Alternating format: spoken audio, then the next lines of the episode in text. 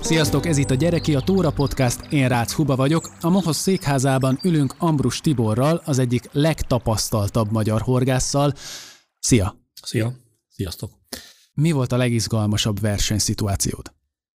Legizgalmasabb, ezt nem kell találgatnom egy azt vissza, hogy női csapat kapitánya voltam, a női VB Dél-Afrikába jelölték ki. Dél-Afrika szerette csatlakozni a horgász versenyzéshez, az international versenyzéshez, és bevállalta a női VB-t 2010-ben, ha jól emlékszem. Eleve azt fontos elmondani, hogy vannak aranyérmek, világsikerek, de nem csak ezek vannak, hanem vannak nehézségek, verességek és nagyon nehéz körülmények. Itt most kaptunk mind, kaptunk mind a kettőből bőséggel. Gondolj bele abba, hogy, az, hogy beszélgettünk már róla, hogy egy, egy versenyzőnek a, a tudcát, a felszerelését vinni egy teherautó vagy egy kisebb mikrobusz szükséges.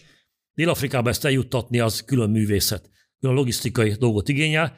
Eleve ez a kihívás egy olyan dolog volt, ami, amit egy komoly stábnak a munkáját ö, és igénybe vette jó néhány napig, míg azt el tudtuk érni, hogy ott mit tudunk megvásárolni, mit tudunk bérbe venni, és mit tudunk kivinni repülőn normális költséggel, hogy eljutassunk Dél-Afrikába, Johannesburgba, és onnan majd elvigyük bérelt autóval a verseny színhelyére.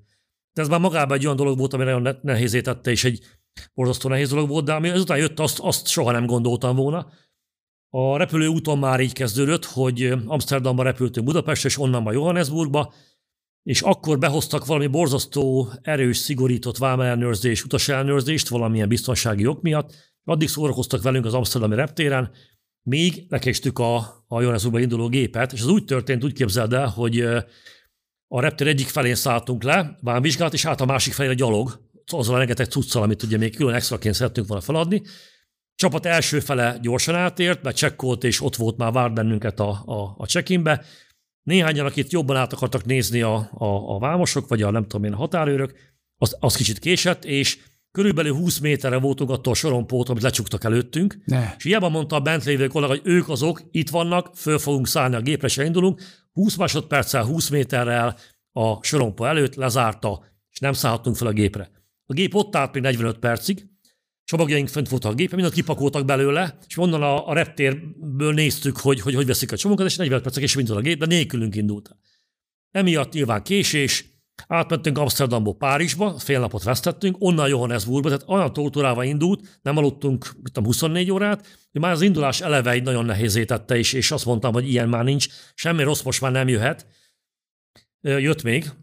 Johannesburgi reptér, kicsekkoltunk békéve barátsággal, semmi gond nem volt, gyerünk a bérelt autókért, elmentünk a bérelt autóként, Mercedes Vito-kat szerettünk volna bérelni, egy darab se volt belőle, és ilyen japán kisebb méretű autókat adtak, amiben nem fértünk volna bele semmi, saját cuccaink.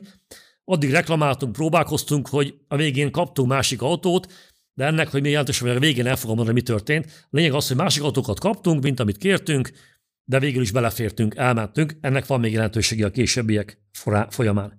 Nos, elindultunk Johannesburgba, persze elkésve éjszaka jobbkormányos közlekedéssel, egy ki nem világított úton, végig ott 300 kilométert vezetve, ez szörnyű volt.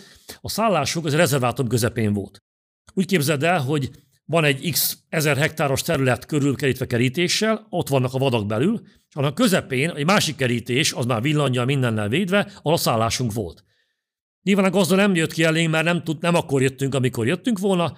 Itt nyitotta a kaput nekünk elektromosan valahonnan bentre a központból, gyerünk be a kapun, oda találtunk, bementünk a kapun, igen ám, csak ebben a, a vadak közötti részben, a két kerítés között elakadtunk az autóval. De nem aszfaltúton mentetek? Hát odáig aszfaltúton, de ott már a rezervátumban bent magában már homokos út volt. Atya úristen. Ilyen hátsó kerékhajtású autókat kaptunk, elakadt az egyik autó, száj kitód meg stílus. Igen ám, de olyan vadállathangok jöttek mellettünk néhány méter, hogy nem mertünk kiszállni az autóba egyszerűen. Tehát nem tudtuk, hogy mi a fenét csináljunk, hívtuk a gazdát, nyugodtan szálljunk ki, ne féljünk, nem lesz semmi bajunk. Tehát most Csak az világ végén vagy, ott vagy egy női horgász csapattal Dél-Afrika közepén rezervátumban a két kerítés között, és elakadtál az autóval, és ő nem jön értünk terepére, hogy kihúzzon. Na, aztán valahogy bátorságot vettünk egy néhányan, kiszálltunk, kitoltuk az autót, de azt én nem kívánom senkinek azt, amikor átélt, hogy valamilyen ilyen által nem ismert vadhang a szavannak közepén a szól, tök sötétbe persze azt nem mondtam még, hogy nem, ez, ez éjszaka volt. Szóval ez már megint egy olyan körülmény volt, ami nagyon nehezítés, ami át kellett esnünk. Ki, ki szervezte elve oda a szállást? Vagy ez hogy történt? Mi szerveztük, tehát azt abszolút egy normális dolog volt, hogy itt, itt kerestünk szállásba, az ember az horgász volt, segítőkész volt, ah. Izgalmas volt egyébként, mert elvitt bennünket a végén szafaira, kiemelt látásban volt részük, és jobb volt, mint bent a városba, ismeretlen volt, inkább ezt választottuk, és, és nem is csalódtunk egyébként utána a szállásban, mint az étkezés, a szállás, nagyon magas minőségű volt, és megérte is oda menni, csak ez a kis attitűd azért ez meg, meg fényszorúba helyezte azt, hogy ez nem volt egyszerű. Első napi tréning, kimegyünk a pályára, figyelmünket fölhívták, hogy azért vigyázzunk, mert itt azért vannak állatok, sőt a kígyó az egyik olyan állat, amire azért érdemes figyelni, mert abban van azért, bozótban van, nem menjünk a bozótba, ki vannak a mobil vécék, azt használjuk inkább, vannak kint rendőrök, oké. Okay. Kiúztuk az első helyi edzéshelyünket, Szerencsére figyeltünk erre az utasításra, mert az edzéseink úgy hogy volt egy tök homokos part, volt 50 méter helyünk, homokos volt, de volt benne egy egyméteres szakasz, amin ilyen elszáradt ilyen kórós növények voltak, és még szerencsére, hogy valaki mondta, hogy ne rohanjunk ki, figyeljünk oda, mert mondták ezt. És jó, hogy erre figyeltünk, egy sárga színű kígyó ki a fejét ebbe a kis akármilyen bigyuszból, és jó, hogyha ha rárohantunk volna erre a füves részre, akkor valószínűleg valakit az a kígyó megmart volna. Mondtak, hogy semmi gond, mert ott vannak a helyszínen, a, a, a, volt egy orvosi sátor, ha lehet, a kígyót kapjuk el, mert hogy milyen szérumot kell beadni, ez attól függ, hogy milyen kígyó mart meg, ezt e, így emlékszek rá, de hát erre nyilván nem lett volna bátorságunk, hogy ezt a kígyót most elkapjuk. Egy a lényeg, hogy az első találkozásunk a vízparttal az egy ilyen kígyóval volt, úgyhogy ezzel is túl kellett estünk. Szerencsére ezt is megúsztuk, úgyhogy ezzel is túlmentünk. És úgy horgáztatok tovább, hogy közben félszemmel hát, néztétek, Azt a kígyót hogy... már elzavartok utána, mert nyilván volt egy kis elszáradt kórós, egy pici kis terület, asztali terület volt összesen, és abban volt egy kígyó, ott tanyázott benne, kidugta a fejét, elzavartuk, elment, utána már könnyebben horgáztunk, de jó, hogy figyeltünk erre, mert bármi történt volna, mint baleset. Hát a lelki ismeretemnek Így nem van. lett volna jó. De most jön még a java egyébként, tehát ez még csak az előjáték volt. Ezt se hittem volna, hogy, hogy Dél-Afrikában még ezzel is találkozom. Volt egy áruházlánc ott, ami, ami Európában is van, nem mondom a nevét, teljesen mindegy. Minden nap a peca után bementünk oda, vettünk valami kis kiflit, hidegkaját, uh-huh. kukoricát, horgászni, bármilyet. Ott, hogy láttam, hogy jön egy csomó külföldi, az, az ott fehér ember ritkán jár, azért azt el kell mondani.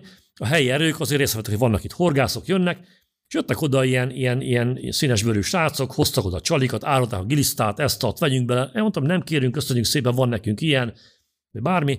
Ez ment így egy-két napig, és az egyik az ilyen bátrabb volt, mert a harmadik napon történt, tudom, tisztán emlékszek rá, hogy bentünk a boltba, odajött az autóhoz, és mutogatta, persze nem tudom, milyen nyelven beszélt, mutogatta, hogy itt a giliszta, tessék, vegyél belőle, fizessél, ennyi az ára, mutogatta egy papíron, mondtam, hogy nem kérek. Lekapott egy pisztolyt, hogy valódi volt, vagy nem, azt ne kérdezz meg tőlem, ráfogta, és mutogatta, hogy már pedig ennek ennyi az ára, és vegyé. És vettem belőle persze, tehát nyilván volt nálunk a helyi pénzbe, vettem pár doboz gilisztát, elvittük, nem történt utána semmi, de meglepő volt, borzalmasan hirtelen ért, hogy x éves fejjel megérem azt, hogy fegyvert szegeznek rám a világ végén, a, a, a otthonomtól távol x ezer kilométerre, fegyvert szegeznek rám, nem ez tudtunk semmit csinálni, ez volt a marketing, így van, de rögtön elmentünk a horgászbótba, a horgászbótostak elmondtak, hogy mi történt velünk, és utána a fiúk eltűrtek a parkolóból. Nem tudom, hogy, hogy milyen módon, de szóltak nekik valószínűleg, hogy hagyjanak bennünket békén. Azért ott a, a, a horgászbótos és azért, azért fő ő, ember volt a, abban a faluban, a városban. Utána a fiúk eltűntek, és nem volt se pisztoly, se ilyen, ilyen vásárlási ajánlat.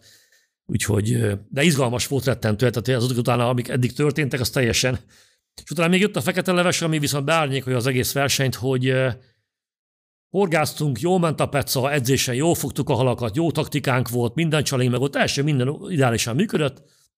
Jött az első versenynap, két napból áll a verseny, első napot nyertük, egyéniben is első helyen álltunk, baromi jó, gyerünk, tényleg jön a második nap, minden azt mondjuk, hogy egy dobogón leszünk, érmeket hozunk haza. És mi történt? A második napi sorsolást elrontotta a szervező világszövetség, elrontotta. Soha nem fejtem életemben, hogy hiába adtunk be óvást, Ugye a, a sorsolás maga az egy misztifikált folyamat, kiemelt helyek vannak, szélén ültél, szélre ülsz, hova ülsz, ez, ezt mind irányítottan csinálják, ennek szabályai vannak, ezt a helyember elrontotta.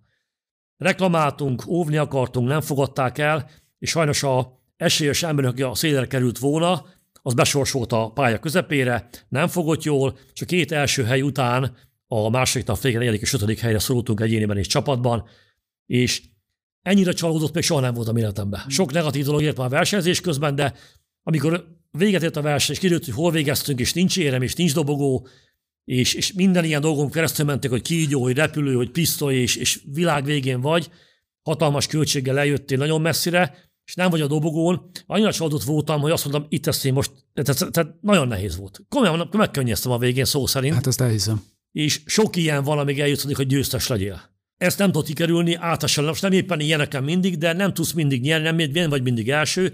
Tapasztalni kell ezekben, nyilván ki kell ezeket a dolgokat védeni, de, de ez nagyon rosszul esett, és tényleg lógó orccal jöttünk el a, a versenyről, és negatíva jöttünk haza. Utána visszamentünk még Dél-Afrikába egyébként más versenyre, és meg is nyertünk egyébként. Ezek, ezek után ezek még után női csapattal visszajutottunk, és megnyertük a VB-t 2019-ben azért is, és onnan egy csomó élemben és más szakákban is nyertünk ott VB-t, akkor már mosolygó arca jöttünk haza. De amíg eljutsz egy ilyen sikerig, hogy világlangista vezető vagy aranyérmeket hozol, tele vagy érmekkel, sok ilyen út is vár rád. Úgyhogy ezt tudomásul kell venni, és ezeket el kell viselni, el kell fogadni, tanulni kell belőle, és menni tovább.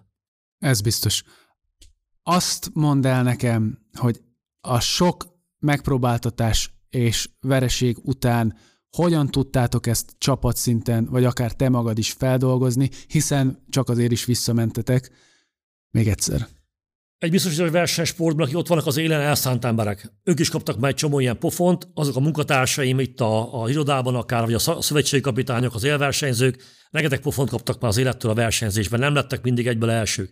Ezt egy stáb csinálja, van egy stáb, aki az egészet irányítja, ez a stáb lendít át egy ilyen dolgon. A versenyhorgászbizottság, a különböző kapitányoknak a találkozója, a gyűlése, ahol, ahol egymást segítjük, motiváljuk, ott mondják azt, hogy oké, okay, most ez történt, nem értél jó eredményt, de ez a csapat többre hivatott, többen vagyunk képesek, gyerünk, csináljuk, folytassuk, tovább menjünk előre. Ez is tábmunka, egy csapatmunka, csapat segít át mindig az ilyen nehéz pillanatokon. Saját pszichológusai vagytok egymásnak. Így akkor. van, így van. Kívánok akkor még sok sikereket a továbbiakban is, és ennél jóval kevesebb fegyveres fenyegetést. Igen, elképesztő. Szépen. Ti pedig további horgász történetekért kövessétek a Mohoz Facebook és Instagram oldalát, keressétek fel a Mohoz YouTube csatornáját, hallgassatok minket a legnépszerűbb podcast lejátszókon, a linkeket megtaláljátok az adás alatt. Ambrus Tiborral még folytatjuk a beszélgetést. Sziasztok!